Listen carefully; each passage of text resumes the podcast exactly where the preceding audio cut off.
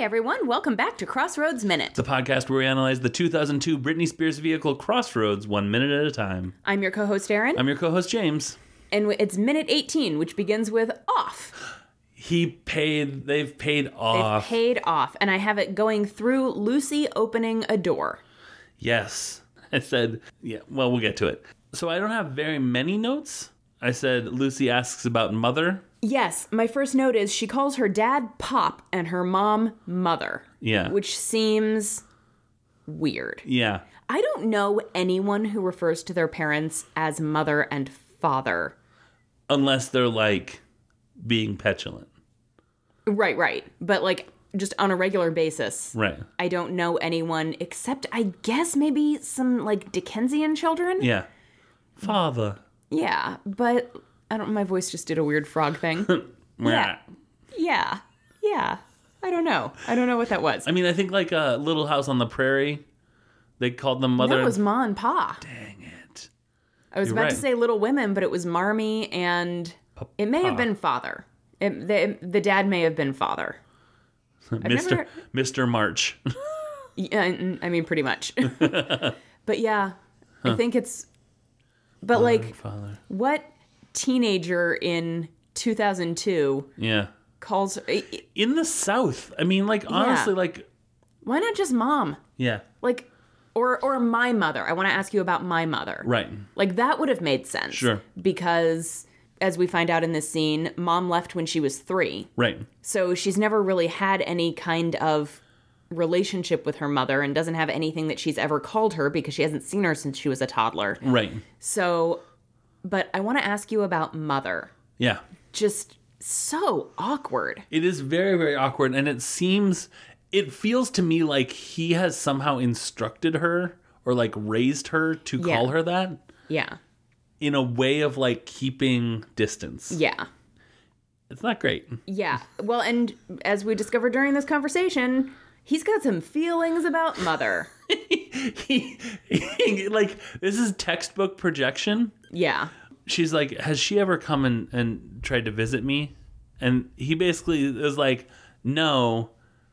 But don't feel guilty about that. Listen, do not feel guilty. You have no reason to feel guilty. She should feel guilty. And I was I was standing there waiting for Lucy to be like, "Dude, I I didn't. I, am Yeah. not." That's exactly what my note is. I was like, she wasn't? where where does any of this situation imply that she feels guilty? right. All she said was, "Hey, has mom ever contacted you about me?"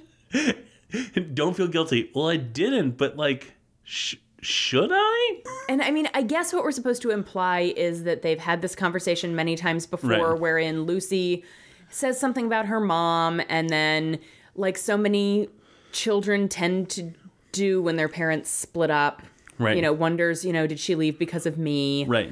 Like, you have to assume that they've had that, con- the guilt conversation before. Right. But also, she's clearly never asked, has mom ever tried to see me? I mean, I hope not. Because if she has, then why are we rehashing this conversation in this way? For the last time, no.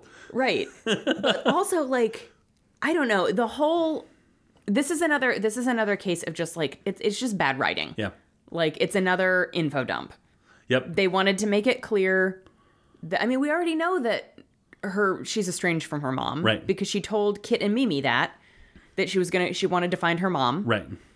and it's very clear that she's being raised by just her dad. She wants to find her mom. You're we we the intelligent viewer can put two and two together and Right. assume that mom is not in the picture anymore. Right. We don't need Dan Aykroyd to go into a monologue about how you know Monologue.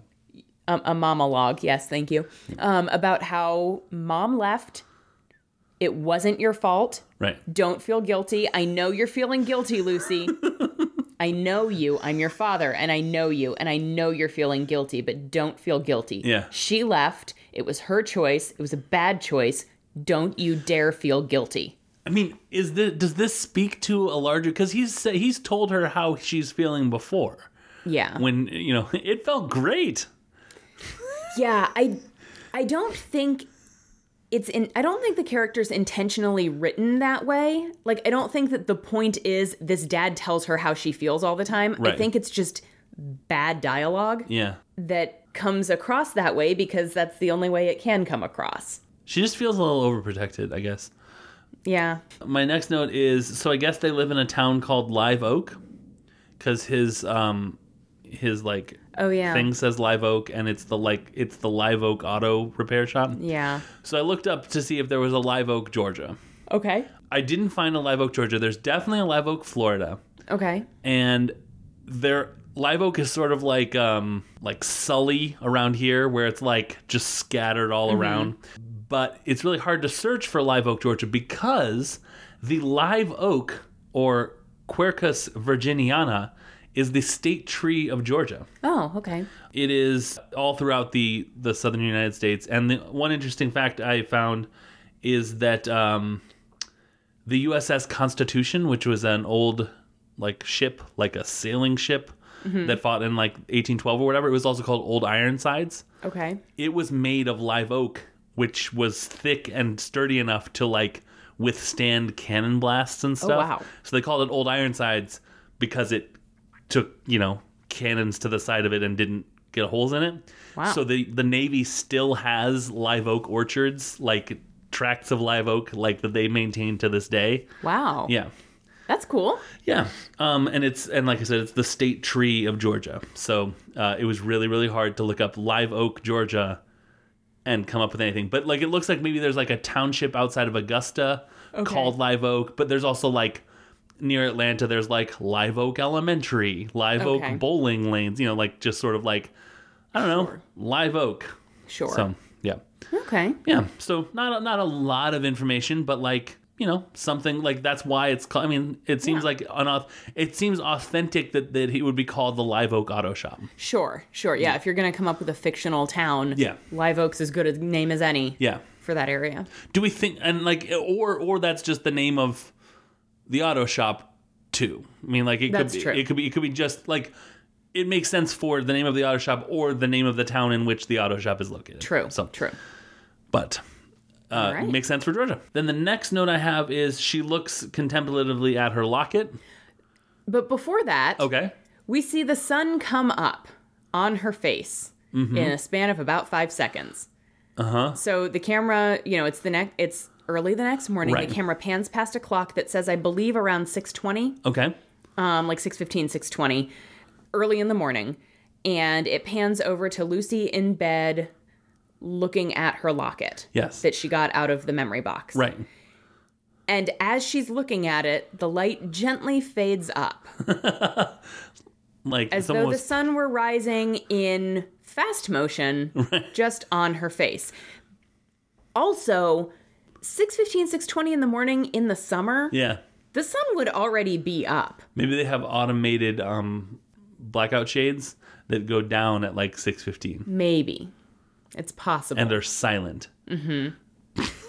Yeah. Well, and but it's not even like the sun is shining in and you see like the light get brighter because you, there's a blind going up. It's almost like one of those alarm clocks that Right. wakes you up by just slowly glowing. Yeah, and then all I have is um that she then opens the creakiest door in the house. Mm-hmm. Yep. It makes literally every every centimeter it moves, it makes another creak. I'm like, Yeah. seriously.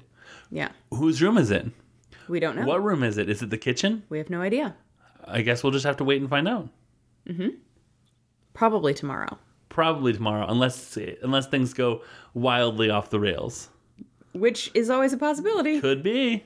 We're on Twitter at crossroads underscore min, or individually, I can be found at unabashedly Aaron. and I can be found at Unabashed James. We are proud members of the Scavengers Network on Twitter at scavengersnet, on the internet at large at scavengersnetwork.com, or on Patreon at patreon.com slash the Scavengers Network. So I I don't even know what's gonna happen. It's morning. She's sneaking around. We'll have to find out tomorrow where she's going, what she's doing, and even what room is she going into. Hey, Aaron, Yes, James. let's be best friends forever. Oh, we will.